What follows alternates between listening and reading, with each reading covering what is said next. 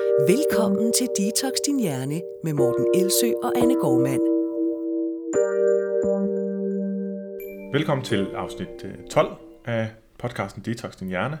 Mit navn er Morten Elsø, og i dag har jeg ikke Anne Gormand med som gæst, men en anden kvinde, der har en masse interessant at byde ind med. Så velkommen til dig, Christina Bendix. Tusind tak. Vil du ikke være sød lige starte med sådan formelt at introducere dig selv, sådan, så folk så vidt muligt ved lidt om, hvem du er? Jo, det kan du tro. Jeg hedder som sagt Christina Bendix, og øh, de sidste 11 år har jeg haft min egen virksomhed i Lyngby. Ja. Og i de senere 5-6 år her har jeg arbejdet primært med mennesker, der har et rigtig svært forhold til mad, herunder mange unge, der, der kæmper med en spiseforstyrrelse eller kommer i forløb øh, i rejsen ud af en spiseforstyrrelse. Mm. Og så har jeg den anden del af min virksomhed, hvor jeg arbejder med voksne kvinder specielt, der har problemer med overspisning, et svært forhold til mad, har været på alle mulige slankekur on and off. Så det, jeg har sådan to sider af min virksomhed. Og øh, i mange tilfælde er det jo sådan, at øh, når man ender med at arbejde med noget sådan selvvalgt, som det lyder som om det er for dig, ja. så er der et eller andet, der har startet den interesse. Ja. Øhm, hvad er det, der har startet interessen for, eller ført dig hen i retning af at, at behandle spiseforstyrrelser? Jamen, altså, det bygger helt sikkert på min, min egen historie mm. og en, en drøm. Jeg er jo 44 i dag snart, lige om lidt. Øhm, så helt tilbage fra jeg var omkring 17 år, hvor jeg rejste til USA og kom ind i fitnessbranchen og fik en kæreste, der begyndte sådan, at han dyrkede sin krop. Det var sådan en helt ny verden for mig, og på det tidspunkt havde jeg taget på. Hvornår er vi? Ja, hvad er vi tilbage? Vi er i 91. Ja. Vi er 91, ja. Så jeg rejser til USA og tager de her kilo på, og, og begynder at få nogle kommentarer for, for folk øh, omkring mig, at det var ærgerligt eller synd, jeg havde taget på. Mm. Og jeg tror nu ikke, at de mente det ondt eller andet, men fordi jeg har været altid har haft et meget sådan, selvkritisk sind, og øh, været meget sensitiv over for kritik, og altid haft meget høje forventninger til mig selv, så udløste det faktisk en spiseforstyrrelse. Ja. Kombineret med det her fitnessmiljø, jeg var trådt ind i. Mm. Så det med, at jeg lige pludselig sådan kunne have kontrol over noget uden for mig selv. Ja. Det var sådan en ny verden for mig. Og det startede faktisk sådan en lavine af et forsøg på at kontrollere øh, min adfærd, kontrollere min mad, min træning. Mm. Øhm, Hvad var det ellers, ud over mad og træning, kom det kontrolbehov på, øh, til udtryk på andre måder? altså, man, vi skal jo tænke på, at når, når man får en spiseforstyrrelse, bliver det tit og ofte jo udløst af noget. Mm.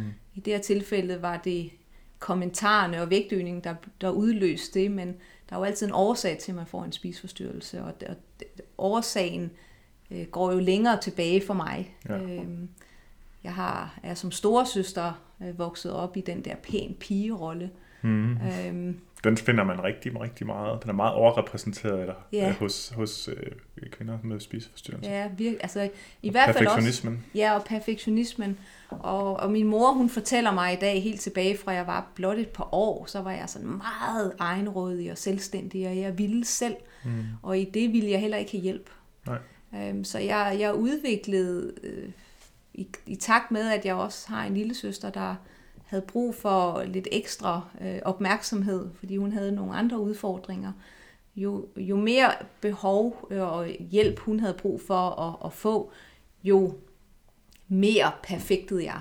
Mm. Jo mere pæn forsøgte jeg at være, jo mere artig forsøgte jeg at være.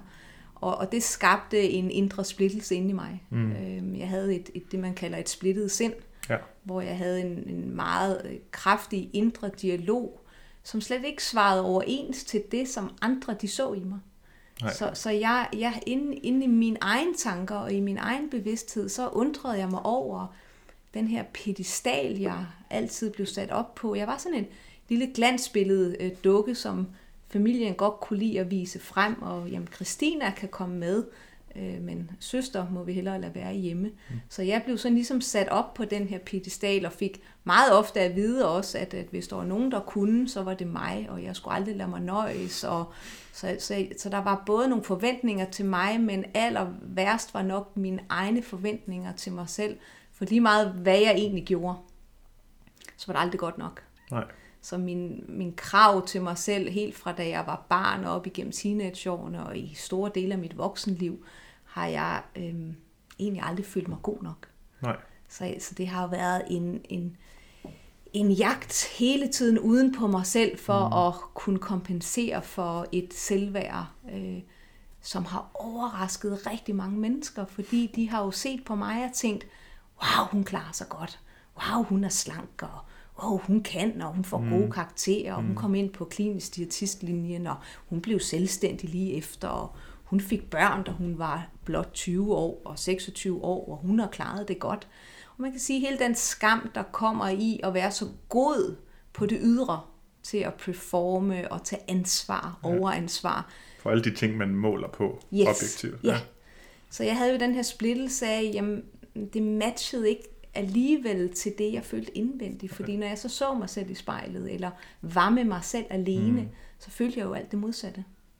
Så, så det fodrede jo en spisforstyrrelse. Altså ja. den her kritiske tankestrøm, eller at jeg bekræftede mig selv negativt konstant, ja. øh, og smilede udenpå, ja. og performede udenpå. Ja. Øhm, det var meget, meget øh, dyb ensomhed, der fulgte med det.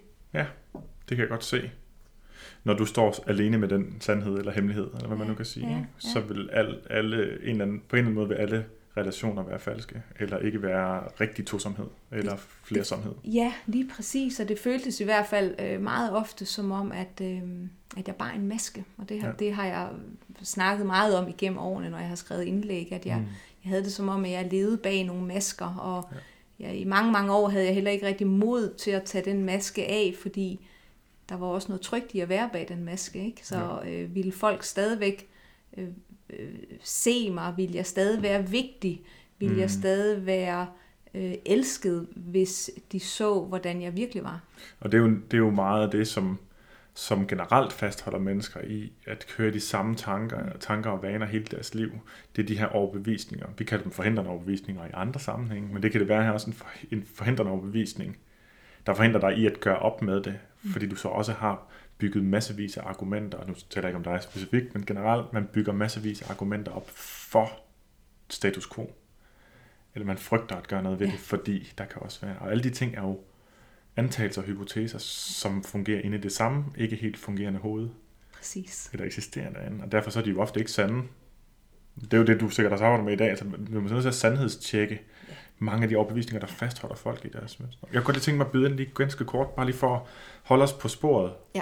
Og det er faktisk ikke fordi, at, at du er på vej af sporet, men bare for at nævne, hvorfor vi er på sporet. Ja. Og det er vi, fordi den her podcast jo har, har til formål sådan at udrense folk for, for man sige, toksiske tanker. Og det er jo i, i relation til sundhed overordnet set. Og det er det her jo altså også. Og den første toksiske tanke, som jeg tror rigtig mange har, det er, at de tror, de er alene med det. Og jeg ved, at ikke lige nu, fordi der er ikke nogen, der lytter lige nu, men det er der så, når den bliver udgivet. Øh, der vil der være nogen, der får gås ud af at høre det, du lige har fortalt. Fordi de måske først lige der finder ud af, at de ikke er alene med præcis det samme. Og det andet, vi kan udrense, det er måske i virkeligheden den her maske. Nødvendigheden af masken. Mm. Ja, for det er jo et... Øh, en, masken i mange år for mig fungerede som en redningsvest. Fordi hvis jeg ikke havde den redningsvest, eller jeg ikke havde den planke at gå på, hvad havde jeg så? Ja. Og det var jo det, jeg igennem terapien, da jeg opsøgte terapi, øh, da jeg var omkring midten af 20'erne, øh, blev jeg henvist til noget behandling. Mm. Øhm, der startede min egentlige rejse i at forsøge at forstå det her sind, jeg havde, fordi jeg kunne ikke selv heller forstå, øh, når jeg nu havde alle forudsætninger. Mm. Jeg var elsket, jeg var vældigt, jeg havde masser af venner. Øh, ja, men Christina, vi kan jo så godt lide dig. Det var mm. jo sådan, jeg fik at vide. Altså, jeg havde jo forudsætningerne for faktisk at have et rigtig godt liv. Ja. Og alligevel så øh, turde jeg ikke at komme igennem med at fortælle, hvordan jeg egentlig havde det, når jeg var trist, når jeg var ensom, når jeg ikke følte mig god nok. Så den maske mm, skjulte jeg mig jo bag, indtil jeg via terapien, som årene gik, blev mere og mere klar til at tage dele af masken af. Ikke? Jo. For det har jo taget mig... Gradvis eksponering. Jo, gradvist og langsomt. Og, øh, og igennem også min karriere, det kommer måske øh, tilbage til, men det tog mig jo også mange år, da jeg så ligesom kom ud og blev klinisk diætist og startede virksomhed op, at der, uden jeg var bevidst om det, røg jeg i en ny rolle, røg jeg i en ny maske. Mm. Altså skulle jeg igen performe som den rigtige ernæringsekspert, mm. forbilledet, rollemodellen. Det pres kender jeg godt. Ja, det tror jeg mange inden for vores branche kender, ikke? Jo. Så, øh, og jeg faldt lige ned i det hul, og jeg glemmer aldrig, jeg sad på i min bil med mine unger, og mor skal vi på McDonald's, og jo, det kunne vi da godt, men vi skulle i hvert fald ikke indenfor. Fordi tænk, hvis der var nogen, der så mig. Ja. Øhm, så jeg glemmer aldrig, at jeg kørte igennem den der drive-in, og sådan forsøgte delvist at gemme mig, fordi tænk nu, hvis der var nogen, der så mig. Ja. Af mine klienter, eller, altså, jeg havde, jeg, altså det var jo sådan helt tosset i forhold til virkeligheden. Ja. Og så nogle episoder havde jeg mere og mere af i starten af min karriere. Nu har jeg været selvstændig i 11 år. Øhm, og på et tidspunkt fik jeg simpelthen nok. Mm. Øh, og, og fik spottet mig selv i mit gamle mønster. Ja. Og tænkte, det her, nu må, nu må det være nok. Og, og min drøm om at komme ud og arbejde med spiseforstyrrelse, havde jeg heller ikke fået indfriet på det tidspunkt, fordi jeg røg jo direkte ud i ernæringsekspertrollen og arbejdede enormt meget med, med vægttab, og det er der intet øh, og, øh, forkert i at arbejde med, men det var bare ikke det, mit hjerte kaldte. Og lige pludselig havde jeg brugt fire år af mit liv på at arbejde med vægttab. Ja, og du har jo arbejdet mere med det. Du har også, altså, du var ude mange steder, ikke? Ja, altså, jo, virksomheder, og jeg havde jo klienter, og jeg havde min egen brevkasse. Skrev, ja, og skrev artikler til. Hvor var det henne? Det var i Q. Jeg havde ja. min egen Q's diætist, hed den, ikke? Ja. Christina Bendix i fire år, og jeg blev brugt i alle blade dengang, mm. øh, hvor jeg var med til de her sundhedsindlæg, og hvad kan jeg spise for 100 kalorier, og mm. det ene med det andet, ikke? Så på et tidspunkt, der kom der altså et naturligt skæld, hvor jeg ikke kunne, jeg kunne lige pludselig ikke genkende mig selv længere. Nej. Lige pludselig havde jeg igen fået tegnet et billede af en, jeg var, som jeg ikke rigtig var. Øh, og der tog jeg simpelthen beslutning om, og øh, det var sådan lidt enten eller. Ja. Enten måtte jeg stoppe min virksomhed, eller så måtte jeg redefinere mig selv. Ja. Og, øh, og så var det, jeg så ringede til en redaktør og sagde, skal vi ikke skrive øh, historien om min øh, perfektionisme og følelsen af, at jeg aldrig har følt mig god nok, og at jeg har lidt af bulimi, mm. som jo blev min spiseforstyrrelse i mere end 10 år. Ja. Og hun var sådan, ej, det gør vi ikke. Det er du sikker på? Vi skal tænke på, at dengang for 6-7 år siden, der gjorde man jo ikke så noget. Vel? Det synes jeg er fint, du påpeger, ikke? fordi jeg vil sige, at det de sidste to år især, der har det været sådan på sociale medier, der næsten er gået trendy, og det siger jeg hverken sådan noget positivt eller negativt, bare som en tør konstatering. Der er gået sådan et trendy at sige, nu kommer der et ærligt indlæg, ikke? Nu skal, vi, nu, nu, nu skal jeg sige noget ærligt om mig selv. Altså, det er blevet sådan en ny valuta, hvor mange, hvor det har den gode side, at mange kommer ud med nogle sandheder. Det har en ekstra gode side, at mange hører nogle sandheder, så illusionerne brister. Det har så den negative side, tror jeg også. Mm at der kommer, det gør det altid på sociale medier, især på Instagram, der kommer sådan et pres eller et krav, åh oh, nej, hvis jeg skal være med nu, så skal jeg også dele noget meget privat. Præcis, ikke? Ja, sådan kan det altid blive. Yeah. Men dengang, der var det ikke sådan, så der vil, der vil du ikke passe ind i trenden om at sige noget blottende eller sårbart. Dengang var det mere uhørt. Kan man det var sige det meget mere uhørt, og jeg havde jo også fået den her blandt øh, altså de journalister, der jo ringede til mig og, og brugt mig hyppigt i, i alle de her blade her, ikke? Øh, der havde jeg jo, det var jo min professionelle rolle. Altså ja. det, det var jo ikke min personlige branding. I og for sig handlede det jo faktisk om min ekspertviden, mm. og ikke om mig som person. Det er der ikke noget, der hedder i dag. Nej, det er jo det. Og, og da, da jeg ligesom begyndte at drukne lidt i det, eller, og, og også at småkede mig lidt i det, og ikke føle, at jeg kunne genkende mig selv, så, så var det, jeg begyndte at, undersøge meget mere omkring den personlige branding. Mm. Og der kan jeg huske, at jeg fik et råd tilbage fra 6-7 år siden, hvor hun sagde, at det er enormt vigtigt, at du skal lære at skelne imellem, hvad der er personligt og hvad der er privat. Mm.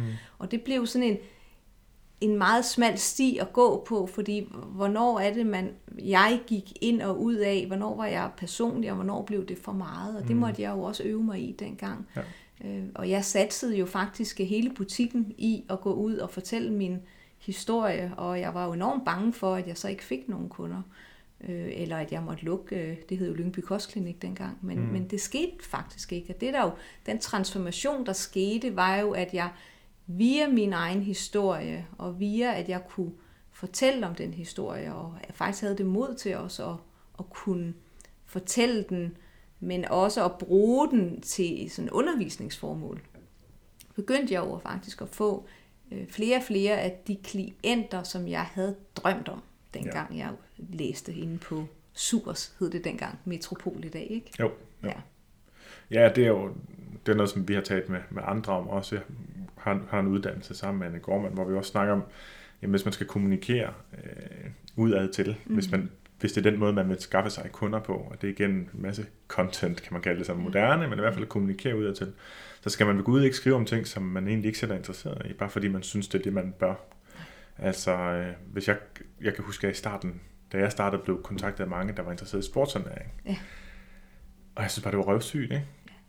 Og så, siger så, så, så, så, jeg kan ikke gøre andet end at sige, øh, jeg synes, du skal tage kontakt til ham og ham, og så tænker jeg, okay, hvad er det, jeg skriver om? Jeg må hellere skrive om, hvad jeg egentlig selv synes er interessant. Og det er altså dobbelt positivt, at det er nemmere at skrive om. Man synes, det er sjovt, mens man gør det. Og så, øh, og så hvis der skulle være et kundegrundlag, så bliver det i hvert fald også dem, som man synes er mest interessant at arbejde med. Ja, jeg stødte jo på nogle mentorer, der, der lær- lærte mig det her med kill your darlings mm. og, øh, og finde en niche, og jeg var jo meget øh, klar i spyttet omkring, hvad det var for en niche, jeg egentlig ville arbejde med. Mm. Øh, men, men der var faktisk en lang transformation, fordi jeg blev ved med i den periode og blev kontaktet af journalister, der rigtig gerne ville skrive ernæringsindlæg, øh, hvor jeg skulle bidrage med den viden. Øh, så, så de sidste 4-5 år af min virksomhed har jo faktisk været en, en forandring af, at jeg måtte sige nej Mm. mange gange øh, til at, at være med i artikler, fordi at jeg ganske enkelt ikke havde lyst til det længere. Men det var også på det grundlag, jeg jo i dag læser til psykoterapeut, fordi jeg jo meget mere interesserer mig for, hvorfor er det, at det her med kritiske tanker og selvværdet og madproblematikkerne, altså hvad er de dybere årsager til det? Mm. Og det har jo egentlig altid interesseret mig meget mere end ernæringen. Ja. Øh, men jeg kom ind på ernæringen, fordi at, at det var sådan en, en glidebane fra, øh, jeg arbejdede som personlig træner og fitnessinstruktør i fra jeg var omkring 21 til 5-26, så det var sådan en naturlig glidebane fra den verden og så ind i den ernæringsfaglige verden. Ja. det lå sådan lige til højre benet, ikke? Klart. Øhm, ja, jeg tænker jo, at øh, den ballast og den viden, jeg også i dag har, på grund af de mange år, jeg har arbejdet med alle de klienter, der havde brug for at få hjælp til vægttab og, og også Mm. overspisning, men lettere overspisningsproblematikker, danner jo i dag et, et fundament for en, en dybere forståelse af de klienter, jeg arbejder med i dag. Ikke? Altså, Jo, jeg vil så der er ikke noget, der er spildt. Nej, nej, nej. Altså man kan jo Nej. sige, at det, det, det, er svært at forestille sig en anden vej dertil, hvor, hvor man er nu. Ja. Og så, så man kan jo nogle gange, kan det i hvert fald rart at sige til sig selv, jamen, alt det skulle jeg igennem for at have den visdom, som jeg har brug for til det, jeg skal gøre nu. Ikke? Jo, lige præcis. Øhm, og som du, du også siger, så havde de måske også allerede der, når du taler om vægttab, så opdager du på den tidspunkt, at folk de spiser måske ikke. Det afhænger måske ikke bare af, at vi skal skrue op for, hvor mæt man bliver. Måske spiser vi faktisk på nogle andre følelser end sult, og så kommer der nogle, som du siger, milde overspisningsproblematikker. Ja. Og så kan man egentlig bare tage den samme milde overspisningsproblematik, og så bare gange den op. Det er ikke altid, at årsagerne er vildt anderledes. De kan bare være voldsommere. Præcis. Og så har du en rigtig spiseforstyrrelse. Ikke? Jo. Så vi ser meget af den samme adfærd, jeg ved om du vil give mig ret i, men ser meget af den samme adfærd, som man kender fra deciderede diagnostiserbare spiseforstyrrelser. Mm. Ser man, altså især med BED, ikke, ser man jo også i mildere grad hos rigtig mange mennesker, men hvor det egentlig ligger på et kontinuum. Ja. Er du enig i det? Jamen altså, jeg vil sige, mange af de klienter, jeg gennem alle årene jo har arbejdet med, der er jo enormt mange, der har udvist det, man kalder risikoadfærd for Mm. en spiseforstyrrelse. Ikke? Jo. Øh, men hvor jeg tidligere havde redskaberne primært til at hjælpe øh, mennesker på adfærdsniveau, det vil Ja. sige hjælpe dem til at forandre det, de gjorde via motiverende samtaler og coaching-teknikker. Øhm, så kan jeg jo i dag arbejde på et, et lidt dybere plan. Om halvanden to år kan jeg jo gå næste skridt, fordi der er jeg jo færdig som, som psykoterapeut. Ikke? Men jeg har jo fået mange flere værktøjer i dag til at kunne arbejde med overbevisning og identitet og værdier. Mm. Og altså, så, så det giver jo selvfølgelig en anden dybde i samtalerne. Ikke? Og det er også en af de ting, øh, som jeg har talt med dig om, hvor, hvor jeg tænker, det er interessant, at du så har valgt den her psykoterapeutiske vej.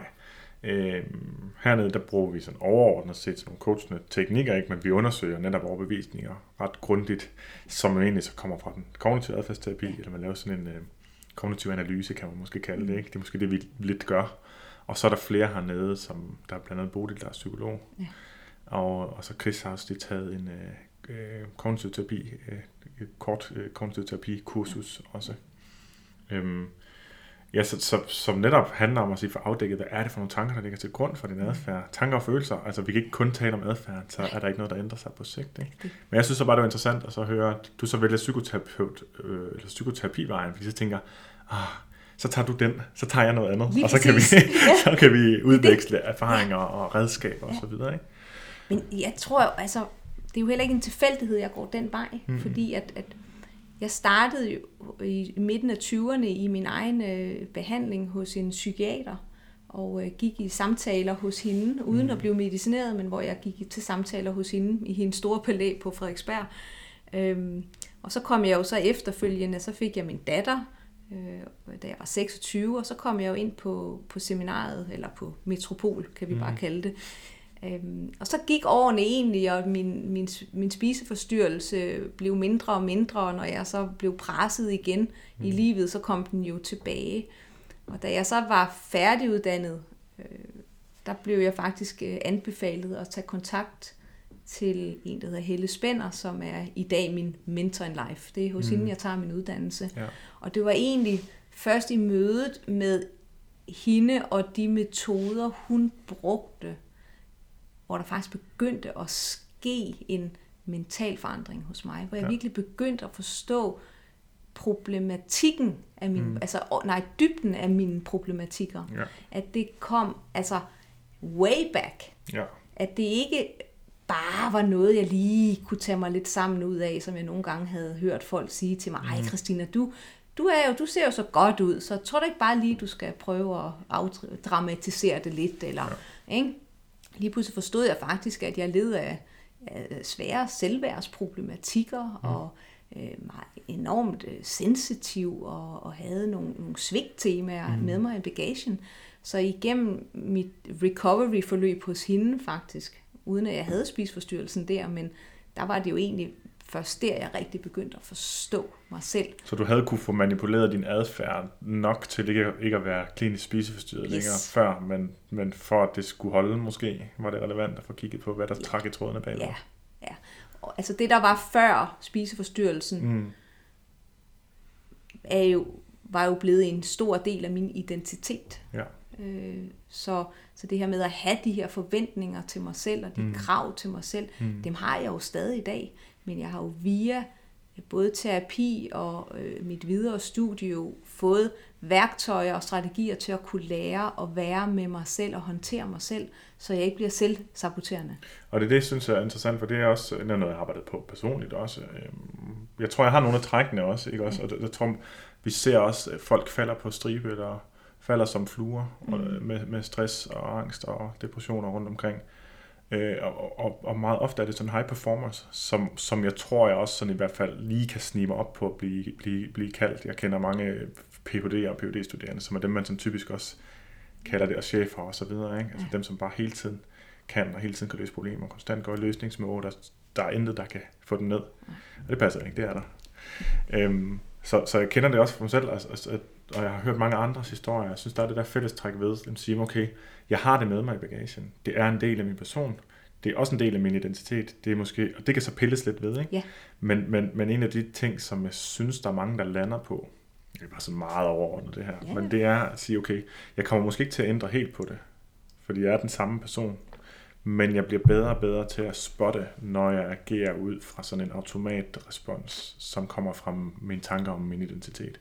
Og jo flere gange man lægger mærke til det, jo hurtigere lægger man mærke til det, og kan ligesom sige, åh nej, jeg behøver faktisk ikke stresse over det her. Åh nej, det er bare min bagage, der taler nu. Yes. At give, det- give det mening. Det giver super meget mening. Jeg, jeg snakker meget om de her dele af os selv. Altså det er den mm. del af mig, der kommer frem. Og øh, via den uddannelse, jeg, jeg tager, der, der bruger vi øh, noget, der, et, et værktøj, der hedder Sandplay, hvor vi øh, arbejder med øh, symboler, og vi arbejder med øh, figurer, altså øh, børne, altså plastikfigurer, mm. smølfer og øh, Tarzan og alle mulige figurer. Og de figurer bruger vi simpelthen til nogle gange at hvis det kan være svært at få sat ord på det, vi føler, så kan vi åbne skabet ind til figurerne, og så kan vi sige, okay, den måde, jeg har det på i dag, hvis jeg skulle finde en figur, der repræsenterer min indre tilstand, hvordan har jeg det så? Mm. Og øh, Og jeg kan huske, at jeg lavede den øvelse for mange år, 10 år tilbage, da jeg skulle finde en repræsentant for min indre kritiker. Der kom der sådan en hund ud med tre hoveder, der væsede. Ikke? Og det var ligesom, for første gang var der noget, der gav mening, at det her det er en del af mig, men det er ikke hele mig, fordi mm. der er også en realist. Mm. Jeg har jo også en indre realist, der jo godt ved, okay, når kritikeren siger det her til mig, så er der jo en del af mig, der ved, at det ikke er sandt. Mm. Så det der med også at træne, hvad er det for nogle sider af os selv, vi lytter til? Ja, og hvad, hvad, hvad giver vi vores opmærksomhed? Og hvor lang tid gider vi lytte til den? Netop. Ja. Hvor meget vil vi fodre det? Ja. Fordi den indre kritiker fodrer vores problematikker mm. med for eksempel kroppen, med maden, mm. så det, og med spiseforstyrrelsen. Ja. Så det er bare øh, foder ja. til spiseforstyrrelsen. Ikke? Jo, og det, det, det, som jeg også synes bliver sådan meget tydeligt til, det er, at vores håndteringsstrategier, de er en del af selve problemet. Ikke? Ja. Så en håndteringsstrategi til manglende kontrol bliver en spiseforstyrrelse. Og mm. spiseforstyrrelsen fortæller dig så i højere og højere grad, at du er ikke som de andre forventer, og i virkeligheden har du en hemmelighed, eller i virkeligheden kan du slet ikke det, som de tror, du kan. Og så bliver der skam og dårlig samvittighed og skyld og sådan noget over det. Så har man to problemer, ikke? Ja, og så får, kommer, bliver man ensom, fordi ja, man tror, man er problemer. den eneste, der er i hele verden, der har det på den her ja, måde. Og, og, og jeg kan huske, jeg blev interviewet øh, til netop noget med et ensomhedsindlæg sidste år, øh, hvor, hvor vi snakkede om, at, at den der skam over at føle sig ensom, når man faktisk sidder i et rum med andre mennesker. Ja. Så igen et spejl til, at jo mindre kontakt vi er med os selv, jo større afstand får vi også til os selv, og jo mere ensomme føler vi os. Jeg, jeg synes, det er sjovt at netop tage, som du siger, den skam, vi får over følelsen af ensomhed. Det vil sige, at vi har en negativ følelse, og så lægger vi lige en ekstra en ovenpå. Ja. Og det, det, det er vi rigtig gode til, og jeg tror, der er rigtig mange af dem, som rigtig mange kender til den sådan negative spiral. Ja. Og man har et problem, og så synes man, det virker logisk inde i ens ulogiske, irrationelle følelsesladet hoved, at, øh, at, at gå ned ad den spiral, og så finde en ny følelse, og så tænke, ej, hvor er det også dårligt. Og så nej, nu er jeg inde i min spiral. Ej, hvor er det dårligt, at jeg er inde i min spiral. Og nu er jeg sådan en, der altid går ind i spiraler. Ja. Så har du lige lagt det på din identitet. Eller hvad det nu kunne Præcis. være. Ikke? Jeg synes, jeg synes helt fra starten, da du talte om, der, nu, der er jo ikke ligesom noget manuskript for i dag. Jeg kom bare lige til at tænke på, jeg synes, det, det her med den her high performer, og kommer fra en fin, god baggrund, antager jeg, og havde alle de her øh, forudsætninger for det gode liv. Mm. At det er vildt, at mennesket er bare desværre så sindssygt meget mere komplekst. Og, og, og menneskelig psyke er så meget mere komplekst. Der er et eller andet, der driver os nogle gange til at opfinde problemer. For objektivt set har du ikke haft nogen problemer. Og i virkeligheden har du reelt haft problemer. Altså sådan, yeah. hvis man ser sådan forudsætninger for det gode liv, de har været der, ikke? Jo, i hvert fald de første otte år, og min ja. historie afspejler sig jo ikke meget fra mange andre. Øhm, jeg kan jo ikke øh, fortælle den der øh, heldigvis traumatiske barndom. Mm. Jeg kan fortælle en historie om øh, skilsmisse og ja. en far, der flyttede væk og fik ny familie. Jeg følte mig svigtet, og min mor, der fandt en ny mand, der var lidt af en tyran, eller en, mm. ret af en tyran, og og der passede jeg jo super perfekt ind i den performance, han krævede ja. med krydssystemer og tal for, hvordan vi udførte opgaverne. Så kunne det blive forstærket? Så blev det bare forstærket. Øhm, og det, altså, så, så, så det var jo fundamentet. Øhm, så er jeg øvrigt vokset op i øh, de første otte år af mit liv, hvor jeg vokset op i Mormonkirken. Men, det er også en væsentlig detalje måske. ja, jamen det er jo også en, at min opvækst kommer fra far, mor, børn og klaverspil, og hver søndag skulle vi have de pæne kjoler på, og vi skulle være artige. Og... Så der er en perfektionisme simpelthen indgroet i den øh, tilværelse? Det er der helt sikkert i en stor del af, af min familie. Mm. Øhm, har også øh, altid fået at vide, sådan ikke direkte, men sådan, at man skal ikke lade sig nøjes. Mm-hmm. Og med det øh, vi er ikke almindelige. Mm-hmm. Så jeg har øh, ubevidst øh, forsøgt øh, aldrig at være almindelig. Ja. Så jeg skulle altid være unik, jeg skulle altid være speciel, vigtig, dygtig. Ja. Og det bliver altså, et, altså for mig blev det et, et, et, et umenneskeligt krav, krav, der på et tidspunkt bare kollapsede. Jeg synes, der er en helt vildt god parallel til øh, moderne store virksomheder, mm. som ikke har et krav om at være gode eller de bedste, men de har et krav om konstant at blive bedre. Mm. Og det er umuligt. Ja. Og jeg ser det nu, nu jeg tænker jeg, det godt kan være sådan helt ærligt. Ikke? Vi har lige gået næsten en time ude i Aarhus, ja. hvor hvad, hvad er det bestået af 70% mig, der brokkede mig. Og det havde jeg bare lige brug for, og det, det du så dig, det, det, du, det tager du virkelig godt imod. du havde også tænkt brugt over, men det var så, hvad det var. Øhm, blandt andet broks, brokkede jeg mig over totalt first world problem, det ved jeg godt. Øhm, de nye Mac Apple-produkter, hvordan de bare ja. tager røven mere og mere på os. Mm. Og øh, det, det kunne jeg tale længere om. Ja, ja det, det gjorde vi også. Helt, det kunne være et helt podcast. Men det, der er sjovt ved det, er, jeg har talt med, jeg, jeg tror, jeg garanteret talt med Morten Svane om, taler med ham om, om mange ting. Men sådan, den her idé om, at hvis du konstant skal vækste, mm. konstant har en bare, der flytter sig med, at du forbedrer dig. Ja som virksomhed betyder det, at du begynder at uh, gå mere op i profit end ordentlige produkter. Ikke? Mm. Og det er så det, jeg synes, man kan se på Apples produkter nu. Som ja. jeg ellers har været en af de der, ikke, jeg har jo aldrig været sådan en af de der totalt fans, men altså, jeg synes virkelig, det her det fungerer godt, og det giver mening for mig. Ikke? Til mm. nu, til nu synes jeg skulle tage røven på mig. Yeah. Jeg kunne ikke købe en oplader til min computer i en Humac-butik ja. i dag. Det var sådan lidt det, der startede ja. irritationen. Ikke? Ja. Da vi så endelig fandt det i Elgiganten, så, så det jo så kostet 1000 kroner. Ikke? Ja. Og blev også lidt glad, og så, så blev det irriteret igen. Men jeg har heller ikke sovet så meget den sidste tre år. Øhm. Men så tænker jeg det samme i forhold til mennesker, ikke? Jo. Hvis vi i stedet for... Altså en, en ting er overhovedet at sætte den bare for, hvornår man er god nok. En anden ting er, hvis den bare konstant flytter sig i takt med, at man bliver bedre. Mm. Altså sige, du skal hele tiden vækste. Ja. I fitnessbranchen taler man også om, at øh, tilfredshed er roden til alt ondt. Ja. Og jeg tror, jeg tror, der er lidt af det samme i det der. Ikke? Fuldstændig det samme. Den så det vil sige, at du kan ikke? konstant stræbe. Du kan aldrig, jeg mener, hvis du konstant, du kan ikke stræbe og slappe af på samme tid. Nej. Altså hvis jeg skulle tegne en, et symbol, ikke, så er det jo en, en, en pil, der går opad. Mm. Hvor jeg jo igennem, specielt de sidste 10 år, hvor jeg sådan vil sige, at jeg er blevet rigtig voksen, øh, jo er blevet meget mere realistisk omkring, at, at livet er jo ikke en ligevej derude af. Der kommer jo alle de her ting, og at jeg at der, ikke, at der ikke er et behov. Der behøver ikke være et behov for min egen side om hele tiden at skulle forbedre mig, selvom der er en side af mig, der konstant synes, jeg skal. Ja. Øhm, så, så det her med at, at lære de her sider at kende af en selv, er jo ekstremt vigtigt for, at man overhovedet kan få peace in mind bare en gang imellem. I hvert fald, hvis man arbejder ja, i hvert fald hvis man arbejder på dem, og hvis man siger, at jeg vil stadig performe, jeg vil stadig gøre jo. et eller andet, ikke? Og der er jo også, nogle gange er det græsset altid grønnere på den anden side, men jeg tror, der er mange også, som, som mærker den her bagside af at være high performer, og være ambitiøs og gerne vil noget, især noget for andre mennesker, hvor man hele tiden kan argumentere for, at jeg skal gøre lidt mere, fordi der er nogen derude, der har det dårligt, ikke? og de så langsomt får man det selv dårligt at så er der også den her idé om, at man, ved du, måske skulle man bare trække sig helt tilbage, og så lave noget helt vildt simpelt. Ja. Jeg har da drømt om blomsterarbejde mange gange, hvor jeg tænkte, nu får jeg et job nede i en blomsterbutik ja. i perioder, hvor jeg simpelthen har sat alle de her ambitioner og mål for mig selv ude i fremtiden, og jeg gør det stadigvæk. Mm. Og det er jo der, hvor jeg knækker halsen til tider, mm. og, og virkelig ikke kan nærmest trække vejret, eller nærmest holde ud og være i mig selv. Og, og det, der er, synes jeg, det triste i det, når det sker, det er, at alt, hvad der er i nuet, det forsvinder jo. Ja, ja, Fordi det er kun med fokus på alt det, der ligger ude i fremtiden. Og det er jo fuldstændig det samme, vi ser hos vores klienter, vi arbejder, arbejder ja, med. Ja. Ikke?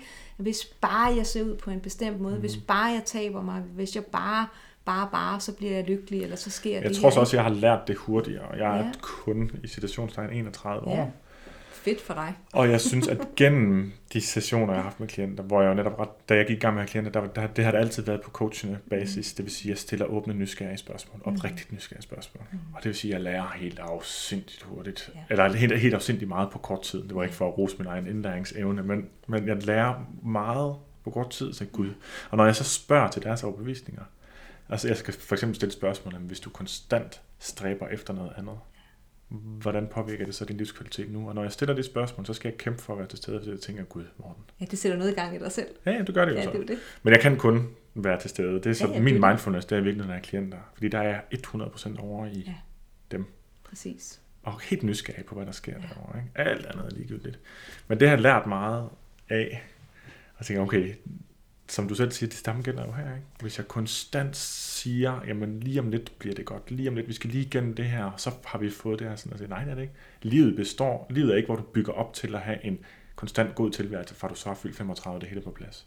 Og livet er godt, hvis du har gode stunder hver dag, og du er der, når de er der. Ja. Det er jeg virkelig indset nu. Og det er mit, ja. projekt, ikke for at gøre det til et projekt, men det er det, der ligesom er fokus for mig i øjeblikket. Jeg tror, at, øh, at rigtig mange, det er ligesom om, jeg synes, det har været et, et fokuspunkt igennem det sidste års tid, hos dem jeg i hvert fald møder, at det som om der er kommet en større bevidsthed omkring det der, vi gør ved os selv, når vi faktisk ikke er til stede i nuet. Og, mm. og det er jo også i kraft med, at de sociale medier er kommet så aggressivt ind i vores liv, og de fylder så meget, som de gør, at øh, jeg skal jo selv disciplinere mig selv mm. og opdrage mig selv på de sociale medier, for ja. at det ikke kommer til at stjæle mit eget liv og mit fokus, og jeg kommer til at sammenligne mig med andre, og alt det der, som, som jo er en, en universel ting, tror jeg, blandt mennesker. At vi, vi som bare bliver forstærket tusindfold via den måde, som sociale medier fungerer på i dag. Præcis. Jeg tror især Instagram, sekundært Facebook. Jeg havde en, en snak med min, min far i går, øh, som var rigtig god. Øh, jeg tror, han afslørede til sidst, hvorfor, tror jeg. Han har åbenbart fået høreapparat. Det vil sige, at øh, samtalen flyder bedre. Ja. og det var, det var super fedt i øvrigt. Øh, det var rigtig dejligt, og der snakkede vi også om sociale medier, og, og jeg kunne sige til ham, hvor meget jeg egentlig hader den lidt mm. nu, uden at han sagde, ja, det kunne jeg fandme godt have fortalt dig, men han sagde sådan, åh ja, jeg havde det godt på fornemmelsen. Mm. At han, som han sagde, jeg havde lidt på fornemmelsen, at jeg, jeg, jeg han sagde så, at i kraft af min alder, havde, var jeg jo automatisk modstander af det, og det synes jeg var sådan meget fint selvindsigt, mm. i stedet for bare at være bedre vidne. Yeah. Men han kunne godt se det nu, hvor, hvor galt det står til. Og jeg er også der nu, hvor jeg siger, hvis man sådan, der er jo ikke noget, der er 100% dårligt og 100% nej, godt. Nej. Men jeg tror, vi ligger tæt på 95% dårligt, når det handler om sociale medier. Og så er vi bare blevet tvunget ind i, at det er der, vi kommunikerer. Det vil sige, at vi har, de, har, de har effektivt fjernet alle andre af vores platforme. Det er jo så smart, at vi bare putter vores vækkeur, vores kalender, vores alt muligt andet ind i ja. telefonen og kameraet. Det virkede smart. Mm. Men det er det ikke. Nej. For når du så skal have kameraet frem, så er der en Facebook-notifikation. Lige præcis. Når du skal kigge i din ja. kalender, så er der kommet en sms. Det det. Når du skal sætte en alarm, ja. så er der uh, Angry Birds. Ja. Altså, det, er, det er rigtigt. Og så det er sådan en opmærksomhedstyveri, ikke? Jo, så der er jo ikke noget at sige til, at vi andre voksne, der er så bevidste om det, at selv os, vi har en brav kamp om at finde den selvdisciplin, der skal til for at, ja. at vælge til og fra, når jeg så arbejder med de unge ja. mennesker, øh, der virkelig har fået et skidt forhold til sig selv, øh, ja. og har haft det i længere tid. Den kæmpe påvirkning, det jo så gør, når de hopper på de sociale medier fire timer om dagen, af hvordan det manipulerer med vores mindset. Ja. Og hvor svært det er for dem at erkende og acceptere og forstå, øh, hvor meget der ligger der for at deres recovery, at de faktisk kan, ja. at det er nærmest umuligt at få det bedre, hvis ikke at vi får trænet den disciplin af, hvad er det, vi fodrer vores hjerne med. Jamen, jeg kunne ikke være mere enig, og jeg er helt vildt glad for, at du fik formuleret den sætning så godt øh, og færdigt, fordi shit, det her, det gad jeg godt lige dig, der lige har lyttet nu lytter med, gider du ikke lige spole øh, 15 sekunder tilbage, og så lige høre det igen, og så gør det igen. Der er sådan en knap, der hedder spole 15 sekunder tilbage. Gør lige det fem gange, før du lytter videre. Jeg er så rørende enig, det er altid rart at blive bekræftet, ikke? Men, jo. men jeg er så rørende enig, og jeg har haft en del øh, klienter, især netop det, det lidt yngre segment, hvor jeg siger, jeg tror ikke på, at du kan komme ud af det her, hvis du bruger Instagram bare til nærmelsesvis, som du gør nu. Enten skal du ikke bruge det, Mm. Og det ved jeg godt, man ikke bare kan, så skal vi gøre et eller andet sted for. Så alle de tidspunkter, hiver telefonen frem, der skal vi finde ud af, hvad er det for et behov, du har. Og det er måske i virkeligheden, fordi man ikke har det godt, men man skal affinde sig med, at der går 10 minutter, før man har det godt igen, og ikke bare skal have et quick fix. Det tager lang tid at ændre den adfærd. Ikke? Ja. Eller også så skal ens feed fuldstændig ændres. Og det er så mit quick fix til det problem, det er, det jeg tidligere kaldt fix dit feed, fordi jeg elsker bogstavrim. Ja. Og sige, men altså, så må du simpelthen gå ind og fjerne alt det, du har nu, ja. og så lægge noget andet derinde. Ja. Fordi jeg tror på, at i starten, da de kom frem, der var de faktisk okay, de ja. sociale medier. Det var faktisk reelle sociale medier. Det var hyggeligt. Nu er det en markedsplads, hvor vi stiller, hvor vi ud over hele tiden bliver påduttet mm-hmm. ting. Vi, det er jo et sted, der skaber behov for produkter, som de også sælger. Yes. Det vil sige, inden du åbner Instagram, har du ikke behov for en ny brødrester. Nej, Nej det er måske et dårligt eksempel. Men det har du så, når, du, når den reklame kommer. Åh oh, ja, det kunne man også bruge. Mm. Så det er bare sådan helt, helt ned på jorden eksempel. Ikke? Men det, der så også sker, det er jo så, inden du åbnede Instagram, der vidste du ikke, at det var forkert at have en uh, delle under navlen. Det er det. Men det ved du så nu. Det ved man så nu jo. Så, ja. så, så, så, så det holder os godt nok fast i det. Det vil så sige, hvis du så bruger, lad os bare sige, du har et rimelig intenst forløb mm. med en. Du ser hende en gang hver uge, ikke? Ja. måske en time eller noget. Ja. Men hun bruger, imellem jeres sessioner, bruger hun 25 timer på at få overbevise sig selv om, at man skal se ud på en bestemt måde for at være et godt menneske. Yes. Lige meget hvor dygtig du er, så får du meget svært ved at modarbejde det. Det er virkelig overbakke. Ja. Det er virkelig overbakke. Inden vi går videre til... Øh, jeg vil faktisk meget gerne høre rigtig meget mere om din... Du hoster lige, hvis du bare lige vender hovedet væk fra mikrofonen. Tak. Sådan, du kom slet ikke op i det røde felt.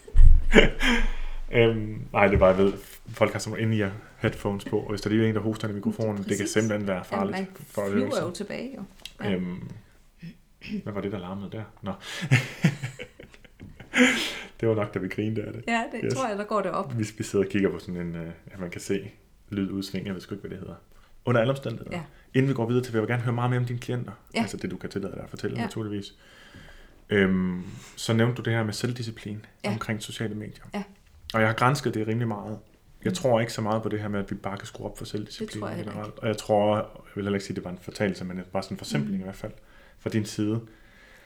Fordi vi har en del om det på vanecoachuddannelsen. Mm. Fordi tit de vaner, folk der ellers er sunde og raske, gerne vil ændre, det er den tid, de spilder. Mm. Eller den, det dårlige humør, de kommer i via sociale medier. Mm. Og det er sådan ligesom at fundet frem til. Mm. Det er sådan et par sandheder. Ja. Synes jeg, det er nu, men det kan jo altid ændre sig. Et er, at øh, vi kan ikke... Jo, at, at sociale medier og smartphones er designet af nogen, der har langt mere magt, end vi tror. Ja. Ikke sådan noget Illuminati-magt, men de har viden om menneskelig adfærd. Mm. Det er den største vidensbank om menneskelig adfærd. Det er datapunkter fra brug af sociale medier, som konstant, lige meget hvad du har intentioner, kan hacke dig til at øh, få dig til at bruge tid på. Ikke? Alle de tiltag, Facebook og Instagram har gjort, det for at få dig til at bruge mere tid. Ikke? Ja. Der var slet ikke Messenger på Facebook til at starte med. Jeg tænkte, ah, vi skal have dig herind, Mm. så nu laver vi en Messenger-funktion. Ikke? Nu kan du se, om folk har læst din besked. Det vil sige, når du kommer til at læse en besked, så kan de andre se, at du har læst den. Så det skaber en sense of urgency hos dig. Ikke? Ja. Hele notifikationshelvede. Jeg håber, at alle, der lytter med, selvfølgelig ikke har notifikationer på nogen som helst ting på deres telefoner. Siger jeg sådan lidt sur gammel mand fordi det er en no-brainer. Ja. Slut med det nu. Ikke? Men det vi ligesom nødt til at forstå, det er, at vi kan ikke regne med vores selvdisciplin i situationen, hvor behovet for at hive telefonen op i lommen er der. Fuldstændig enig. Ergo, i den situation, er der kun én logisk løsning. Telefonen må ikke være der. Nej. Og det virker. Og Yes. det virker rigtig godt. Ja, jeg gør det selv ved, at jeg flytter min prøver, så når jeg er bevidst, lægge min telefon ind i soveværelset. Så jeg flytter den simpelthen ud, så jeg ikke kan se den. Jeg, øh, når jeg kommer hjem fra arbejde, så lader den ligge i bilen. Det, det er- glemmer jeg halvdelen af gangen, så kommer jeg ind, så siger Anne, har du ladet telefonen ligge i bilen? Nå nej, ligger den derude. Yes. Først når den er helt derude, Ja. helt ude af huset, Ja. så kan jeg helt give slip Ja. på den. Så det er også noget en bekræftelse af det, du siger. Vi må øve os, og vi må gøre os umage Mhm. med at øve os, og øve og prøve igen, fordi at, som du siger, det dækker simpelthen nogle basale behov. Ja. Hvis, hvis man for eksempel, som mange af de unge, jeg møder, er enormt ensomme og triste og ulykkelige, ikke? så dækker det jo, det fylder jo, det er jo et lille quick fix. Det fylder lige noget ja. ud i den beholder. Og lidt, problemet med quick fixes er, at det udsætter, at du går i gang med at løse problemet. Præcis. Og det vil sige, at problemet bliver større og større og større, jo flere gange, at du i stedet for at lære at være i din kedsomhed, eller lære at løse det problem, der virkelig gør dig nedtrykt, mm. at du i stedet for at gøre det, åbner din telefon, jamen, så vokser alle problemers størrelse. Yes. Og jeg tror, vi kun har set toppen af isbjerget. Ja. Når, så igen, i en alder af 31 år, er jeg altså blevet en sur gammel mand på det her punkt. Men jeg synes ikke, du er sur, Morten. Jeg, jeg kan se i hvert fald nogle effekter, som er så negative, så jeg synes, det vil være absurd ikke at i talesætte det ret ofte. Ja. Men hvis vi nu skal lade lige den del ligge lidt, Yes. så vil jeg slutte af med at sige, læs eller lyt til bogen Sluk, som jeg ikke selv har haft tid til at høre. Det- Min kæreste har lyttet til det hele, Ja. og så har hun givet mig et kort referat, og sagt, den kan jeg godt anbefale. Så det gør jeg nu. Fedt. Og jeg har hørt ham i nogle podcast, det kan I også gøre med på Elektronista og andre steder. Men, men læs den bog, og så lader vi lige den store snak om sociale medier ligge for en stund. Yes, det gør vi. For jeg kunne godt tænke mig at høre, hvad nogen... Og, og formålet med at stille næste spørgsmål, det er jo igen for, at folk skal vide, at de ikke er alene. Ja. Og jeg tror bare, at der er så mange, der vil kunne genkende sig selv i nogle af de klienter, du har. Så Ja. hvis du kunne prøve at belyse lidt mere, hvad det er for nogle issues, eller hvad kan man sige, hvad, der, hvad du møder på, øh, på dit arbejde, så at ja, sige. på min arbejde. Hvad møder jeg? Altså, Hvad er det for en type klienter, du typisk har? Hvordan vil du beskrive altså de her dem, jeg piger? har en til en, der kommer hos mig, der er, kan man sige, 70 procent er jo sådan de, de unge piger mellem 15 og 25, der kommer. Ikke? Ja. Øh, og nogle kommer, øh, fordi de forældrene har lagt mærke til, at der er en ændret adfærd. Mm. Så tager de kontakt. Det kan være, at de har været til lægen først, og det kan være, at de har talt med en psykolog. Øhm, tit og ofte tager de egentlig kontakt til mig først, eller lægen, mm. og, og hører, hvad, hvad fornemmer jeg? Og så har jeg som regel en dialog med forældrene. Det er sådan hos de lidt unge. Og det er dem, hvor de er sådan lidt usikre, men de kan mærke, at eller de kan se og observere på adfærden, at, at, at deres unge har forandret sig. Ikke? Altså Jo. den, deres Og hvad er det for en verden, de unge de lever i, dem du har som Jamen, klienter? mange, mange af dem er... Det er jo både introverte og ekstroverte, der kommer hos mig, så det er jo Ja. ikke sådan, at man, vi kunne spotte dem nødvendigvis på Nej. Gaden, vel? Nogle kommer og er, har, kommer, fordi de simpelthen har tabt sig meget over en, en meget, meget kort periode. Ja. Og de fleste fortæller historien om, at de bare ville være lidt sundere. Ja. De ville bare gerne lige være med på den nye trend, eller de havde fulgt nogen, de havde set, eller Ja. de havde set en veninde, hun havde tabt sig, eller de havde selv følt sig lidt småbuttet eller valgbefittet skulle af. Man kan sige, deres, øhm, deres forklaring i starten er ofte meget uskyldig. Ja. Øh, jamen, jeg vil jo faktisk bare gerne lige have lidt bedre med min krop, eller være Mm. mm. klar til bikini-sæsonen, eller sådan, ikke? Jo. Og, øh, og det får den her lavine i gang, som det jo også gjorde hos mig, af Mm. mm. at de, de piger, jeg så møder, er jo dygtige til at være i kontrol. Ja. Så de får jo smag på, hov, her var der faktisk noget, jeg kunne kontrollere, tror de. Så først får de smag for det, Ja. dernæst får de likes på det. Ja. Er der et sted i verden, hvor spiseforstyrret adfærd bliver øh, bifaldt, Mm. simpelthen bliver dækket, dynget til med likes, så er det jo på Instagram, ikke? Ja, ja, blandt andet, eller også så får de jo gode øh, idéer til det derinde, ikke? Jo. jo, jo, det kan også være. Jo, der er jo direkte sådan communities, hvor man Ja. hjælper hinanden, Ja. ikke udad, men ind i Ja. anoreksien. Men dem, der kommer, de kommer jo altså, fordi de så enten forældrene har, har læst øh, en artikel om øh, min egen historie, eller de unge selv har fundet vej til mig, eller har hørt om en, der har været hos mig. Mm. Og de er altså en, mange af dem, vil jeg sige, 80% af dem er altså lidt af en kopi af mig selv. Ja. Så jeg har jo en oplevelse af faktisk at sidde over for mig selv som ung meget ofte. Det er sjovt, for det er jo nogle gange et spørgsmål, man stiller folk. Hvis du kunne sige noget til 20-årige Christina, Præcis. hvad vil du så sige? Og det, den øvelse har du så, laver du så hver eneste dag. Det gør jeg faktisk. Altså, der er jo en stor del af, og grund til, min kæreste, han siger nogle gange, når han ser, at jeg er sådan lidt slidt op og træt, og overvejer blomsterarbejdet i stedet for, han siger, ja. hvad er det egentlig, der driver dig i at blive ved? Altså, nu har du været i gang i 11 år med det her, og Ja. som, som jeg siger, jamen jeg, jeg, jeg, der er en del af mig, der, der virkelig gerne vil fortælle, som vi sidder og gør nu i dag, om at, at man er virkelig ikke alene, også selvom man ligner en, der har styr på det udenpå. Ja. At der kan godt være en anden sandhed bag det menneske. Ikke? Jo.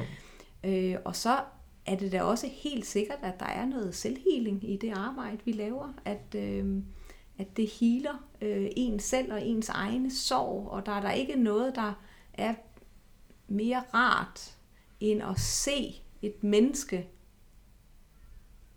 få en indsigt, en erkendelse eller mm. en ny viden, altså en, hvor vi har reframet. Jeg bruger Ja. enormt meget tid på at reframe sundhedsoverbevisninger, som du jo virkelig i den grad jo har dygtiggjort dig i. Men det gør jeg jo også via mit arbejde. Ja. Myter omkring, hvad de må spise, og hvorfor de må spise, og bla bla bla derude af det. Og, og den her, det her, de her skuldre, der kommer ned, Mhm. Ja. den der, jamen må jeg så godt spise havregryn? Ja. Så jeg, kan du så komme i gang, hvis du virkelig godt kan lide havregryn? Ja. What's holding you back? Så, så hele det der med, at de begynder at kunne trække vejret igen, og at de Mm. igen begynder at åbne op for livet. Der Ja. begynder at komme lys i øjnene. Ikke? Så har jeg jo klienter, der har levet på ekstremt mange kostplaner, som Ja. skal hjælpes af. Det er et større pillearbejde, altså pille som i Yes. pille lag af et løgn, Ja. ikke også? Ikke? Det er et stort øh, arbejde. Den, der er kommet sådan en falsk tryghed i Mm. den, den enorme udefra styring af Mm. ens spiseadfærd. Så det at give slip på den, det kan ikke gøres fra den ene dag til den anden. det Det er er, sådan noget, som skal være overvåget i løbet af et år eller mere. ikke? Altså min erfaring, Ja. tit i hvert fald. Så er der nogen, alle folk er forskellige. Ja. Jeg har haft nogen, hvor første to sessioner, der troede jeg ikke, ville komme nogen vejen. Og så Ja. da vi starter på den tredje, så er det nærmest som, hvordan nu er jeg færdig det. Ja. Nu ved jeg, hvorfor jeg gør det, og hvorfor jeg ikke behov for Præcis. det. Så det sker også nogle gange, Ja. ikke? Tænker jeg også, du har oplevet med alle de Ja. klienter, du har Det haft. Har jeg virkelig. Ja, jeg Men generelt set, så er det bare... et langt stykke arbejde, fordi der er så meget tryghed, og der er så meget falsk tryghed. Ja, Øh, det er jo også igen det her sådan lidt uh, quick fix, ikke? Man har Yes. ikke løst problemet, man har bare bygget en masse håndteringsstrategier op, som Ja. sådan et uh, bjerg, der kan krakke det. Ja, præcis, en mestringsstrategier. Og Mm. så kan man jo så sige, at de her apps har jo ikke gjort det bedre fordi så kan man jo bare hoppe over på det. Mm. Så det er Hvad er sådan, nogle apps, du tænker på? Nej, øh, jeg vil ikke sidde egentlig og, og sige nogen højt, men der findes jo kalorieapps, Ja, ja. som for den her målgruppe er decideret farligt. Det synes jeg er en rigtig god nuance. For den her målgruppe er det decideret farligt. For ja, fordi for der er nogen, der kan bruge Der er det. nogen, der er virkelig glade for det. Jeg har da også klienter, der siger, jeg har klienter hos mig nu, øh, af voksne klienter, som ikke aner specielt meget omkring mad, og hvad det giver, og hvad det indeholder, og det ene med det andet. Og for dem kan det faktisk være et nyttigt værktøj for Ja. en periode. Yes.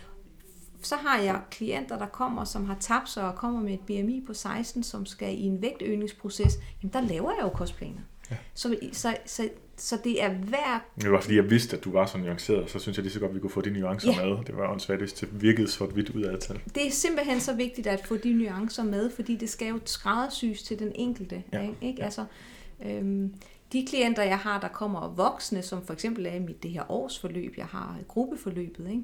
jamen de, de arbejder enormt meget på at komme ned og mærke, hvordan er det egentlig at være nede i min krop? Fordi Mhm. mm-hmm. 30 år har jeg været on and off på slankekurer, eller jeg har været på alle diæter. De er jo eksperter i diæter. Ja. Ikke? Og så er de konstant i sådan en reaktion, ikke? Jo, Altså konstant hele tiden overveje, hvad skal jeg nu? Nu skal jeg gøre det her. Og Yes. sådan aldrig netop til stede igen i nuet, som virker som sådan en floskel, men der er altså bare noget forfærdeligt sandt ved det. Det her med at lære, at jeg egentlig mæt, og jeg egentlig sulten, og man Mm. kan sige, når vi snakker om de begreber, så kan det lyde ret nemt, når du skal jo bare mærke. Nej, nej, der er ikke noget bare ved det. Der er ikke noget bare, fordi hvis der møder mange, der ikke aner, hvad det vil sige at føle sult eller føle mæthed. Og for nogen, der er følelsen af sult blevet, blevet oversat til, så det er bare en følelse af panik. Præcis. Eller mæthed er blevet en følelse af skam. Eller hvad det nu ellers kan være. Ja. Ikke? Eller også kan være panik, fordi hvis jeg er mæt, så må jeg jo sidde, så tager jeg på. Ja.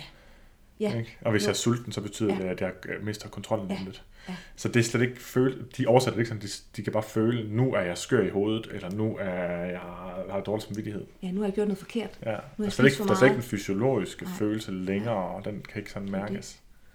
Men den er jo også fællesnævner hos de unge, der kommer, der måske er nyt, øh, øh, nye i det her med, at maden er gået hen og blevet et problem, fordi ja. de lukker jo også af for kroppen. Har du haft nogle klienter, som selv læser, øh, læser på Metropol? Ja. ja. Jeg har også haft nogen, der er højere uddannet end mig. Ja. Øh, inden for området. Ja. Ja. Igennem en tid, ikke? Jo. Øhm, Altså inden for ernæringsområdet, ja. og de kommer jo ikke, fordi jeg skal undervise dem i, i øh, biokemi og broccoli. vel? Men du kan måske godt hjælpe dem med at oversætte den viden, de i forvejen har, til en anden type overbevisninger, der er mere Præcis. fordelagtige. De kommer helt sikkert på den mentorrolle, som jeg jo i dag øh, skriver først på mit CV, at jeg Ja. ja. fungerer som mentor. Ja. Og så kommer min kliniske diætisttitel under, fordi når vi, der ligger jo enormt mange fordomme. Mm. Jeg kan huske, da jeg valgte at ville læse til diætist, ville jeg læse til diætist på grund af, at jeg ville have den titel, den anerkendelse, der var i titlen. Ja. Men jeg fandt jo også hurtigt ud af, at det jo faktisk øh, også øh, skabte en idé om, hvordan jeg så arbejdede. Og øh, det har jeg jo brugt mange år faktisk for at komme ud af Ja. igen. Hvad var ideen? Fordi jeg, jeg ved det nok Jamen, godt, men jeg tænker måske, at det er kunne være fint at få ord på det. en diætist er sådan en, der laver kostplaner, ikke? Jo. Øhm, og, og det havde jeg det sådan, jeg har, jeg tror, jeg har lavet tusinder af kostplaner igennem min tid, ikke? Jeg kan jo lave Det kostplaner er af tusinder mere end mig. Jeg har virkelig lavet mange kostplaner, ikke? Jo. Øh, så jeg er virkelig god til at lave kostplaner. Øhm, men det er jo i dag, hvis jeg skal sige, en, hvad laver jeg en kostplan? En ud af 100 klienter i dag. Ja. Hvor Og der er det vægtøgning, eller... det er faktisk tit og ofte kun inden for, for vægtøgning. Eller hvis jeg har en klient øh, med, øh, med bulimi for eksempel, mm. hvor spisemønstret er øh, Det, det fuldstændig... hedder erratic på engelsk, ikke? Altså det sådan, ja, det tror jeg, altså, hvor Ja. det er et helt... Det Altså, hele er kaos. Det hele er kaos, er og, kaos. og meget reaktion. Yes. Nu har jeg gjort det her, Ja. så må jeg ikke Ja. spise. Nu har jeg ikke spist, så nu skal jeg spise meget. Altså, det hele tiden er sådan, og, og det fylder så meget i hovedet, ikke? Så der bruger jeg, jeg kalder det jo ikke en kostplan i dag, men vi, jeg udarbejder en struktur, så de så, så personen kan komme ind i Mm. en, altså lære først og fremmest en mekanisk struktur, Ja. som så sidenhen går hen og bliver ens egen struktur. Det er det, vi kalder også mekanisk spisning. At sige, Jamen, nu tager vi over, mekanisk. og hvis, jeg vil sige, et hvert mål, altså målet er simpelthen første omgang også at sige, jamen hvis øh, madtanker fylder 95% af dit liv nu, så har jeg gjort dig en kæmpe tjeneste, hvis jeg kan få dem til at fylde 50%. Præcis. Og det kan, kan man altså gøre ved, om ikke andet i en periode, at have mekanisk spisning. Og i den periode, der kan man så lære noget også, rigtig mange ting. Ja. Og så på et tidspunkt kan Ja. man give slip på Ja. udforstyrringen, men Ja. finde ud af, at jeg trives faktisk bedst uden morgenmad, men med fire måltider fordelt derefter, eller hvad det nu kunne være. Er præcis, vi er jo så forskellige. Ja. Der er jo så mange, der kommer ind hos mig, der har overbevisning om, hvordan det der spisemønster skal mm. se ud. Jamen, jeg skal have et naturligt forhold til mad, og så har de igen sat en forventning til, hvad det vil sige at have et naturligt forhold til mad. Ja, det er en af de der vagemål, som man altid skal få gjort super konkrete, Ja, før man overhovedet kan gå videre ikke? til, hvad er det så for en adfærd, der skal til. Ja, og hvad er det, der er det naturlige for dig? Det er jo det, vi Ja. skal have defineret. Mm. Så, så hver, hvis jeg har otte i et gruppeforløb, så finder de jo hver deres vej. Ja. En har sin model, en anden finder sin model, og der Og fungerer der må jeg nok være nogle overlap, de kan lære hinanden, af hinanden, ikke? Jo jo, Ja. og det kan de rigtig tit og ofte jo rigtig godt lide også at dele med hinanden, og hvad fungerer for dig, og det fungerer ikke, og Ja. på den måde kan vi jo lære rigtig meget af hinanden, ikke? Kan du, nu tænker jeg i det der miljø, og jeg har sådan et billede af, hvad det er for en type øh, pige, kvinde, du, Ja, har, du har inde, ja, som jeg også ja. kunne tænke mig lige at få afdækket lidt mere. Jeg Ja. kom pludselig til at tænke på, det kan være et helt åndssvagt spørgsmål. Er der risiko for i de her gruppeforløb med den type, at de kan begynde, altså der kan komme sådan en enkling at de begynder at konkurrere? Eller kan Ikke du, holder ikke- du det nede, eller kommer det slet ikke til at op på noget tidspunkt? Jeg har jo ikke gruppeforløb med de unge Nej, det er rigtigt. endnu. Det kommer jeg til. Yes. Øh, Er det næste på programmet? Eller det er næste på For der skal jo hele tiden være vækst. Ja, der, ja, ja, vi skal jo huske, vi skal fremad. Nej, øh, det er noget, jeg rigtig gerne vil på et tidspunkt, men for mig, når jeg arbejder med personer med en spiseforstyrrelse, en diagnostiseret spiseforstyrrelse, at jeg er kompetent nok til at kunne facilite- facilitere det Ja. med de projektioner og overføringer og modoverføringer, der måtte komme i sådan en gruppe. Ja. Så derfor har jeg så meget respekt for det arbejde, at jeg faktisk ikke er gået i gang med det endnu. Mm. Øh, men jeg har jo holdt 17 gruppeforløb med voksne kvinder. Ja. Så jeg har jo rigtig, rigtig meget erfaring inden for at holde gruppeforløb, og jeg glæder mig til at kunne gøre det med de unge piger. Men øh, det, det, øh, det kommer måske i løbet af det her år. Udover det her med at være på Instagram, hvor man kan få, få, få skabt nogle forventninger til mm. sig selv, hvad er det så ellers for nogle ting i dine unge klienters miljø, der, der måske tror du puster til ilden, eller ligger, danner gruppen for at være sådan, jeg går ud fra, at de også har noget perfektionismen i sig, som du selv siger. Hvor Kom. kommer det fra? De kommer, mange af dem, der kommer hos mig, kommer fra et miljø med høje forventninger. Ja. Høj pres. Kan du sætte Øh, flere ord på, hvad det er for et miljø? Mange jeg har jo, fordi øh, ikke at kun problemet finder, findes i Nordsjælland, men fra de nordsjællandske skoler og gymnasier, Mm. øhm, hvor der er meget prestige, og man skal se ud på en bestemt måde, og have de rigtige mærker, og Mm. køre i en bestemt bil, eller være Ja. på en bestemt måde. Den og bestemte bil er en Fiat 500. det kunne det måske godt være, tænker jeg. Det var det i hvert fald, bare det, til at den tænke på, at der var en øh, Anders, hvad det hedder, Anders Hemmingsen Instagram-post, hvor de bare holdt ud fra et eller andet gymnasium, så var Ja. der bare... Så holdt de over det hele. Ikke? Ja. Men det er jo ikke kun dem, jeg får ind, for jeg får jo også øh, unge piger fra andre steder i landet, og jeg mm. har Mm. jo også Skype-sessions med folk, der bor i udlandet og sådan nogle ting. Ikke? Ja. Men fællesnævnerne er et højt forventningsniveau om, at jeg vil både gerne have gode karakterer, men jeg vil også rigtig gerne have en krop, jeg kan kontrollere. Ja. Og, og den skal se ud på en bestemt måde, ellers Ja. så føler jeg mig forkert. Ja. Så man kan sige, det der starter lavinen hos de fleste, det er følelsen af, jeg føler mig ikke god nok, jeg føler mm. mig forkert. Det skaber næste niveau, så er min krop forkert. Ja. Næste niveau, så skal jeg tabe mig. Næste niveau, jeg må kontrollere min mad. Jeg må gå på apps, jeg må kostplan, jeg må tælle Mm. kalorier, og så har vi gang i den rigtig onde cirkel, ikke? Jeg har jo sådan fra starten, jeg kom jo ind i det også fra sådan sundhedsmytevejen, hvor jeg kunne se, hvilke effekter det havde på folk. Ja. Og så, så har jeg haft den fra starten ideen om, at det selve myterne om, hvad vi skal og ikke skal, mm-hmm. øh, som kan give spiseforstyrrelser. Og nu er jeg nok med i den retning, at forudsætning for spiseforstyrrelser ligger inden, mm. og at det overhovedet har fokus på sundhed, det er bare en vej at manifestere det her kontrolbehov Enig. som så bare er meget nærliggende nu, fordi det er fordi sundhed i tale sættes så meget. Det er derfor nogle gange har jeg virkelig lyst til, uh, hvis jeg kunne trykke på sådan en knap, hvor man trykker sluk, Ja. for al sundhedsdebat. Ja. Jeg tror ærligt talt netto ikke det gavner. Nej. Øhm, så det vil jeg synes. Men, men, men så kunne man jo så sige, hvis det lå der i forvejen, high performance kravet, mm. eller at man skulle øh, leve op til mange ting, hvor ville det så manifestere sig, hvis ikke det var i sundheds? Altså hvis, sundheds, øh, hvis sundhed ikke var en valuta, hvor vil man så gå hen? Så vil man finde et eller andet andet problem. Det vil man jo nok. Det er nok svært at forestille sig, at det sundhed ikke er en valuta for, for os især. Børnerådet lavede en undersøgelse i 16 blandt ja. 1600 øh, 9. 9. klasses. klasser, ikke Ja. også? Var det- 23, et eller andet procent af pigerne var risikoadfærd. Ja. Var det, var det, det, jeg tror faktisk, det var 27 procent. Var det 27? 27 procent var i risiko, u, risikozonen for at Ja. udvikle en spiseforstyrrelse. 11 procent. af drengene? Hvordan var det? 11 procent af pigerne havde kastet op efter et måltid. Ja. Og så var der den kvalitative del. Der var så, hvor jeg fandt det, hvordan myterne indvirker Ja. specifikt. Der var en pige, der sagde sådan, jamen hvis man spiser slik, så sætter det sig jo. Præcis. Hvilket ikke passer. Det sætter sig, kalorieoverskud sætter sig. Hvis ikke du kommer i underskud på et andet tidspunkt. Ja. Ikke? Jo, jo. Og Så det slik sætter være, sig, ikke? Nej, det skal jo være kalorieoverskud over tid også. Ja, ja, og det er jo også nogle af de myter, der er hos mange af de unge, der kommer, at de tør dårligt gå på Barasso, som vi to har været i dag, og købe en kaffe eller en øh, kaffe latte eller noget, fordi de tror instant, at når de går ud af døren og har drukket den, så er de taget på, ikke? Jo, jo. Så der er også simpelthen... Eller hvis man føler sig mæt, så er man ja, sikkert taget så på. er man sikkert taget man- på, ja. ja, eller forkert. Så ja,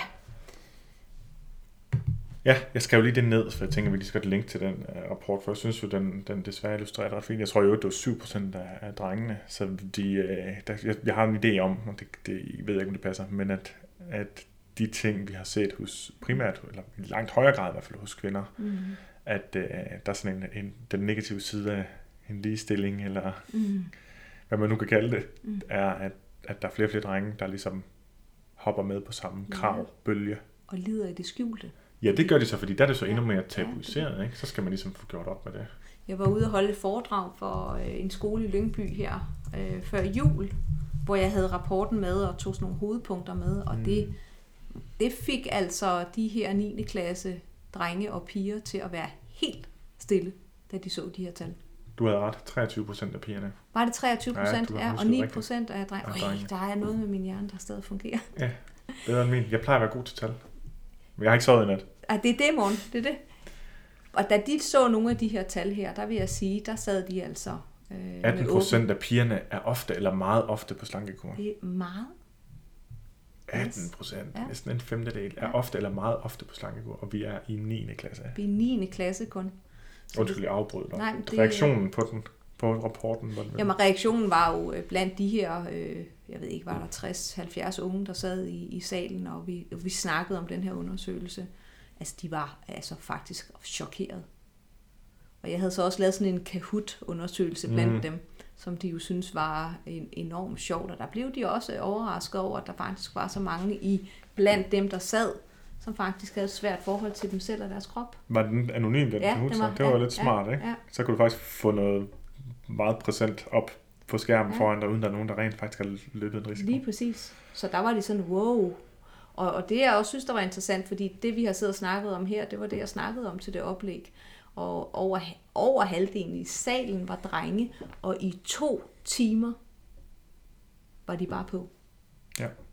Så, så det siger altså også lidt om, at det her det er et emne, som de er Ja, det siger, virkelig det siger nok også lidt efter. om dig som formidler. Nå ja, det kan det også godt være. Ja, jeg tager den. Nej. Tag, tag imod. Nej, men de, de spurgte, altså de var virkelig på, Ja, ja, hvor jeg ja. tænker, hold da op, når jeg holdt foredrag for voksne, der kommer der også, øh, men her der var der altså virkelig engagerede elever. Sejt. Under alle omstændigheder. Ja. Sejt med engagerede elever. For man får nogle gange tegnet et billede af, at uh, ungdommen nu til dags Ja, det er rigtigt, så vi har sådan gamle ungdommen. skulle være uengageret og sidde og kigge ned i deres telefoner. Men de kiggede op og var med. Der var ingen telefoner. Nu har vi talt om ungdommen, og vi har talt lidt om dine klienter, og jeg Ja. stak lige lidt til det her med, om du havde haft nogen, der var uddannet inden for feltet. Ja. Og jeg kunne godt tænke mig også, fordi jeg synes, vi skal fjerne skam omkring. Jeg synes, vi kan ikke løse problemer, før vi kender dem. Nej. Nu kender vi lidt til størrelsen, størrelsen af problemet i 9. hos 9. klasses elever i Danmark. Mm. Ikke? Ja. Vi kender også en lille smule til størrelsesordenen af problemet hos folk, der læser ernæring og sundhed. Mm. Jeg kender den kun erfaringsmæssigt. Og jeg spurgte dig inden, hvis det er okay. Ja. Må jeg også sige dit svar? Ja. Jeg, spurgte, jeg sagde sådan nogle gange, så, altså mit gæt, hvis jeg skulle gætte, det er jo helt frit at gætte, når jeg siger, det er kun et gæt, så vil jeg gætte på, at forekomsten af sådan spiseforstyrrelser, eller i hvert fald tenderende dertil, hos folk, der læser ernæring, ernæring og sundhed, Mm. det måske er et eller andet sted mellem 15 og 35 procent. Mm. Slyngede jeg bare ud. Mm. Og så kigger du på mig og- svarede, jeg tror, den er højere. Ja. Men det er, jo, det er jo sådan fuldstændig intuitivt. Ja, ja. Og jeg aner ikke, om det øh, kun er fordi, at da jeg startede på, på Metropol dengang, at jeg jo selv havde et spiseforstyrret mindset, om det er det, der farver mit billede, I don't know. Men jeg kan i hvert fald huske de meget overkorrekte madpakker. Mm. Øh, altså, så du kan i hvert fald, man kan i hvert fald se en manifestation af perfektionisme. Om den så er sygelig eller ej, det er jo ikke til at diagnostisere. Nej, det er det slet, slet ikke. Men man kan se de perfekte madpakker. Det kunne jeg i hvert fald dengang, ikke? Ja. Øh, og jeg, jeg, jeg stor, på det tidspunkt havde jeg det jo rigtig fint i det, fordi så kunne jeg ligesom forblive i de her små overbevisninger, jeg jo havde mm. med, med mig selv, ikke? Og så ja. foregik alt det der forbudte, det foregik derhjemme øh, i joggendragten ja. bag lukkede døre, ikke? Og det er det, jeg godt vil tale til, ikke? Fordi så går der måske 300 mennesker rundt på Metropol mm. eller på VIA University College.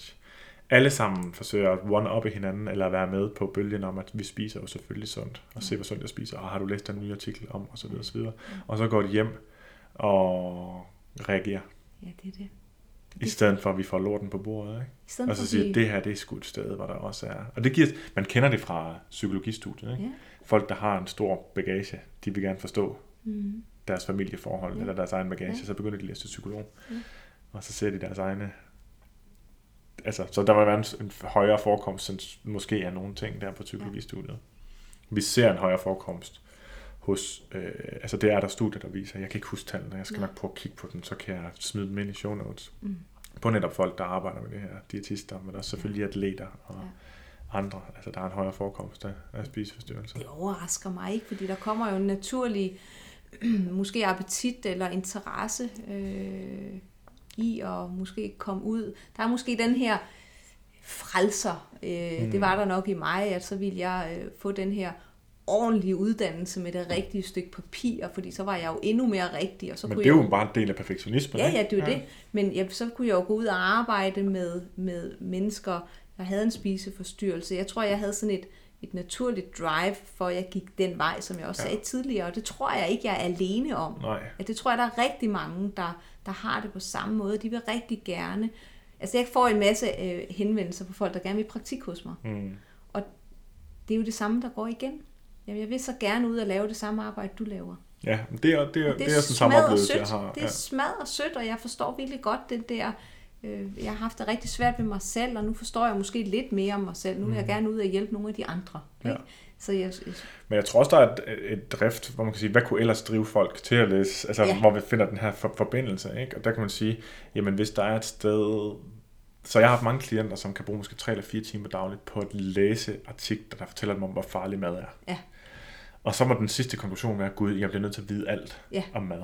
Ja. Så derfor starter jeg på en yes. sundhedsstudie. Det vil sige, det kommer med en, en frygt ja. ind på studiet, så nu skal jeg vide alt om mad, således at jeg ved alt det, jeg skal sortere fra, så jeg ikke øh, bliver usund. Det var da også en del af mit drive, at jeg ville, jeg ville da bare vide alt, så jeg ja. Øh, kunne vælge rigtigt. Ja, så kan man, så kan man ja. godt pakke den i at sige, så jeg kan vælge rigtigt for andre, men i ja. virkeligheden så er det, noget med det, der gør, Så der kan være sådan en hel vane ud i at læse de, og også at tolke alt mm. på den værst tænkelige måde. Ikke? Jeg synes, der er i tiden her det sidste år, at der er kommet en ny, en ny bevægelse, øh, hvor flere og flere jo, som vi også snakkede om før, øh, fortæller mere og mere den, den rigtige historie, eller tør vise øh, de menneskelige sider, eller ja. at man også øh, som ernæringsekspert spiser pomfritter, eller hvad det nu er for noget. Ja. Og det synes jeg, øh, det klæder. Det, ja. det klæder branchen, og det var der altså ikke dengang, jeg var øh, grøn og nyuddannet. Men vi kan håbe, at det fortsætter. Det er måske også ja. det, jeg godt kunne tænke mig at plædere for. Grunden til, at jeg nævner, at der er så stor en koncentration, men de måske går med hver deres hemmelighed, mm. som alle sammen er den samme ting. De kunne have haft et fællesskab om det i ja. virkeligheden. Ikke? Det er det, der så er så altså på overfladen fjollet og i dybden ret alvorligt og ja. ærgerligt. Ikke? Øhm, tænk, hvis der ikke var skam forbundet med en spiseforstyrrelse. Ja. Altså så ville det måske nærmest ikke eksistere, kan man jo så sige. Ikke? Men mm. Hvis det var alle, der havde det, bare sagde det. Mm. Jeg siger ikke, jeg opfordrer ikke til det. Jeg stiller ikke et krav om, at det skal du kunne. Jeg ved mm. godt, at alting kan opfattes som det, så det vil jeg gerne sætte streg under. Jeg har ikke en forventning om, at du bare skal kunne det. Jeg ved godt, det er svært, eller man skal. Men tænk, hvis det var sådan, ja. at der ikke var en eneste grund til at skjule, at man havde det dårligt. Det var det. Kunne det ikke være et fed verden, Tænk en gang, hvor hurtigt problemer kunne løses, ja, ikke? Det det. fordi de ikke blev undertrykt så vil ensomheden, du sagde, den opstod som følge af, at du havde noget, som de andre ikke vidste. Ikke? Ja, det er det. Så så vil ensomheden der var affødt af det. Jeg går ud fra, alle ma- mange andre menneskers ensomhed er affødt netop af det. Den vil ikke eksistere. Nej, det er det. Rent teoretisk i hvert fald. Og kunne jeg have delt det dengang Mm. med nogen, Med det samme. så kunne jeg også aflede nogle af de overbevisninger, der, der, hang, der har hægtet sig på. Ja. Fordi mange af de overbevisninger, som jeg har mødt hos andre, som jeg også selv havde, var, jeg var ikke berettiget til at være ensom. Jeg var Nej. ikke berettiget til at have en spiseforstyrrelse, at jeg burde da et eller andet sted lige være lidt taknemmelig, eller ja. lige prøve at tage mig lidt sammen. et ekstra problem. Der kom lige ekstra lag på, så skammen blev bare endnu mere skamfuld, ikke? Ja. og endnu mere Det er nærmest hemmelig. bare en ekstra skam. Det er bare skam med skam, Skam på, med ikke? skam på. Ja. Ja, præcis. ja, Okay. ja. Jeg synes, nu har vi talt i en time og, og 10 minutter, og Yes. det er første gang, hvor jeg tror, det ikke er mig, der har talt mest. Og det bad jeg dig også om. Det Ja. sigtede vi efter. Ja. Det ville jeg gerne prøve. Øhm, nu stiller jeg dig lidt et svært spørgsmål her til sidst. Prøv. Og øh, jeg kunne godt tænke mig at høre, hvis nu vi siger, at vi havde 5 minutter tilbage. Ja. Hvad vil du sige til dem, der sidder der? Nu, nu har, du har klienter i forløb, og du mm. ved, at det tager lang tid at gøre en forskel Ja. for dem. Jeg arbejder også som formidler, og det gør du også, og nogle gange så prøver vi at sige noget, som vi tror kan gøre 15% forskel hos 10% af menneskerne, ved at vi simpelthen bare skriver det ud. Mm. Ja. Altså forstår du, at sådan formidler noget bredt, og så håber, at det har en, en, Ja. en effekt på nogen. Ja. Hvis du skulle sige, sige noget til måske især din målgruppe, ja. Ja. som er de her 15-25-årige ja. Ja. piger, som jeg ved, der også er nogen, der lytter med, altså måske er meget kostinteresseret også. Ja. Meget sundhed er en kapital, ja. jeg skal købe ind på. Mm. Mm. Mega langt spørgsmål, ikke? Jo. Som du, som du tror måske kunne hjælpe nogen. Hvad skulle det så være? Hvad skal de vide? Altså mit råd, Enten et råd, eller noget, som du synes, de skal vide, eller noget, som du tror, de tror på, som skal fjernes. Det kan være flere ting. Vi har jo, ja, nu er der så fire minutter tilbage, fordi jeg Ja. brugte så lang tid på at formulere mit spørgsmål.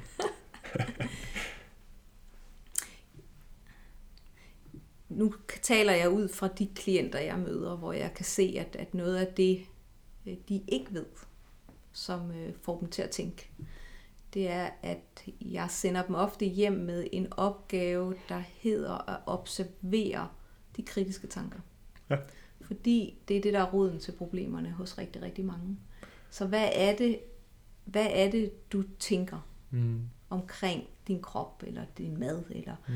så, så det her med at begynde det sted og få fat i den tyran, eller den kritiske del, der er som en diktator, Ja. som påvirker følelserne, og som påvirker mm. vores adfærd. Det, det, de her tre ting, følelser, tanker og adfærd, påvirker jo hinanden hele tiden. Ja. Ikke? Det kører ikke bare fra tanke til følelse Nej. adfærd, det kører i ring. Det eller kører jo totalt i ring hele tiden, ikke?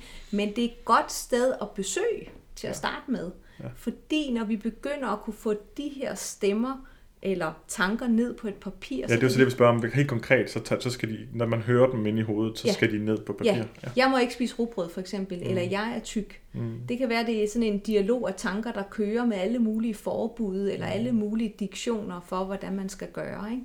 Ja. Begynd at skrive de ting ned, fordi så kan man, når man har skrevet dem, kigge på det, og stille sig selv spørgsmålet, hvordan vil jeg hellere have, at mit forhold til mine tanker skal være? Mm. Så man stille og roligt begynder at opdrage på sine tanker.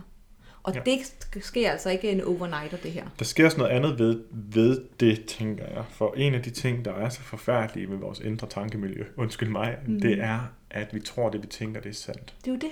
Det er som om, at det sted, hvor vores, for eksempel selvkritiske tanker, men også øh, andre kritiske tanker, der hvor vi, hvor vi får ting til at spiralere, hvad hedder det, spiral, hvad hedder Ja. det på dansk, øh, nedad i et sort hul, eller Ja. opad mod en retning og sige, det hele er, hvad fanden sker der ikke? Altså, det Ja. bliver virkelig slemt. At indbygget i det sted, hvor vi har de Mm. tanker, er sådan automatisk, det er det sandt. Det er jo det. Vi bliver slet ikke stillet spørgsmålstegn ved, sat spørgsmålstegn ved det.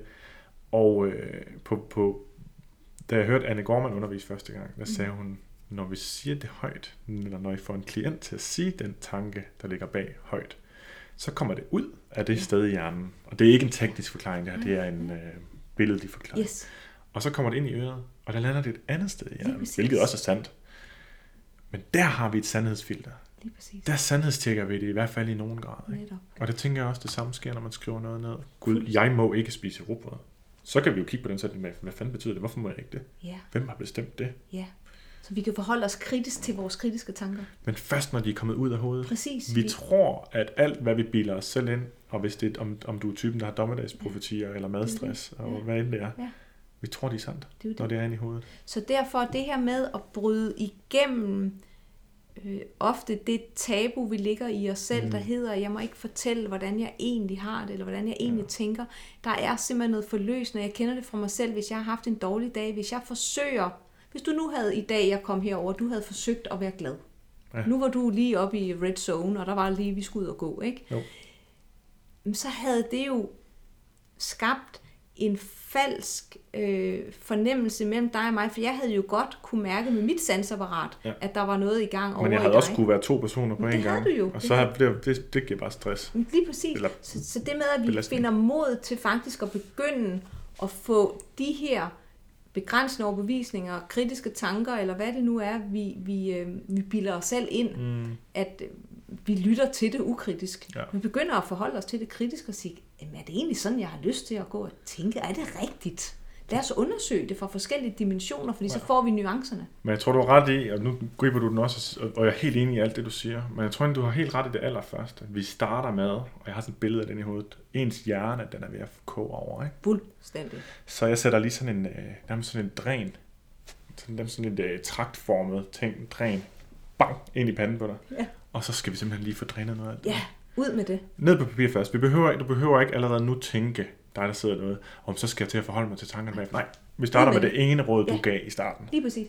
Ned med det, ud med det. Ud så, med det. så fylder det mindre op i hovedet. Jeg siger til mine klienter, i dag, hvis jeg skal bede dig om noget, så køber du en lille dagbog, eller en lille Mm. i 10 butikken, en, sådan en dims, og så bruger du simpelthen den til at fylde tankerne ned ja. i. ja. Og så gør vi det i et stykke tid. Og det stemmer jo rigtig godt overens med det, vi sagde før. Tænk, hvis man kunne sige sine problemer højt, når man havde dem, i stedet Ja. for, at man lod dem vokse i stillhed og skam. Ikke? Det er jo det. Tænk, hvis du havde sagt til nogen, allerførste gang, du havde kastet op. Ja. Gud, ved du jeg havde sådan en sindssyg tankenedsmeltning i går, der endte med, at jeg fandme gik ud og kastede op. Hvor åndssvagt er det, ikke? Så havde det sparet mig for tusinder af klamme toiletbesøg. Ja. Ikke? Jo. Det havde det måske, ikke? Eller jeg Jo, og alle de tanker, der kommer før, under og efter, ikke? som Jo. jeg tænker måske er en stor del af problemet. Præcis. Så i Detox din hjernens ånd, er vi faktisk endt et sted, der passer rigtig godt. Yes. Første skridt nogle gange til at afgifte sit tankespænd, det er simpelthen bare at sætte dræn på og få væltet det ud. Hvis du har nogen at sige det højt til, så gør det. Mm. Du kan sige det højt, bare for dig selv, tænker jeg kan gøre en forskel. Prøv lige at høre, hvordan den overbevisning, du lige har stået og troet er sand i hovedet, hvordan den lyder, når den kommer ud. Præcis. Folk, der prøver at undervise eller læser op til pensum i grupper, kan også høre, hvor der er noget, de ikke har forstået, først når de siger det højt. Ikke? Så vi har den der sandhedstjekke-mekanisme, når det kommer ud. Eller som du siger, skriv det ned på papir. Så få drænet dit hoved for det overtryk af negative, kritiske tanker, der er. Det er ikke farligt at få det ud. Det bliver ikke forstærket af at komme ned på papir. Det bliver forløsende. Det er i hvert fald vores råd herfra. Yes. Så jeg vil sige tusind tak, fordi du kom i dag til en længere snak, både før vi gik i gang med at optage, og nu også efter. Ja. Og øh, dit navn er jo Christina Bendix. Yes. Og hvor kan man øh, følge med, hvis man godt kunne tænke sig at høre på din stemme, eller se dig tale, ved jeg, at du godt Meget du, enkelt. christinabendix.dk Ja, Og så er jeg også at finde på Instagram med samme navn og Ja. Facebook, så Ja. jeg har ikke øh, nogen andre navne end det. du er en af de få, som man godt kan sige, hvis I er på Instagram, så følg hende, og ellers så kig på kunst og DIY, eller hvad det nu der Blomster. skal være. Eller blomster, ja. Lad os sige det på den måde. Og til jer, der øh, gad at lytte med i dag, tusind tak, fordi I gjorde det, og vi høres ved en anden gang.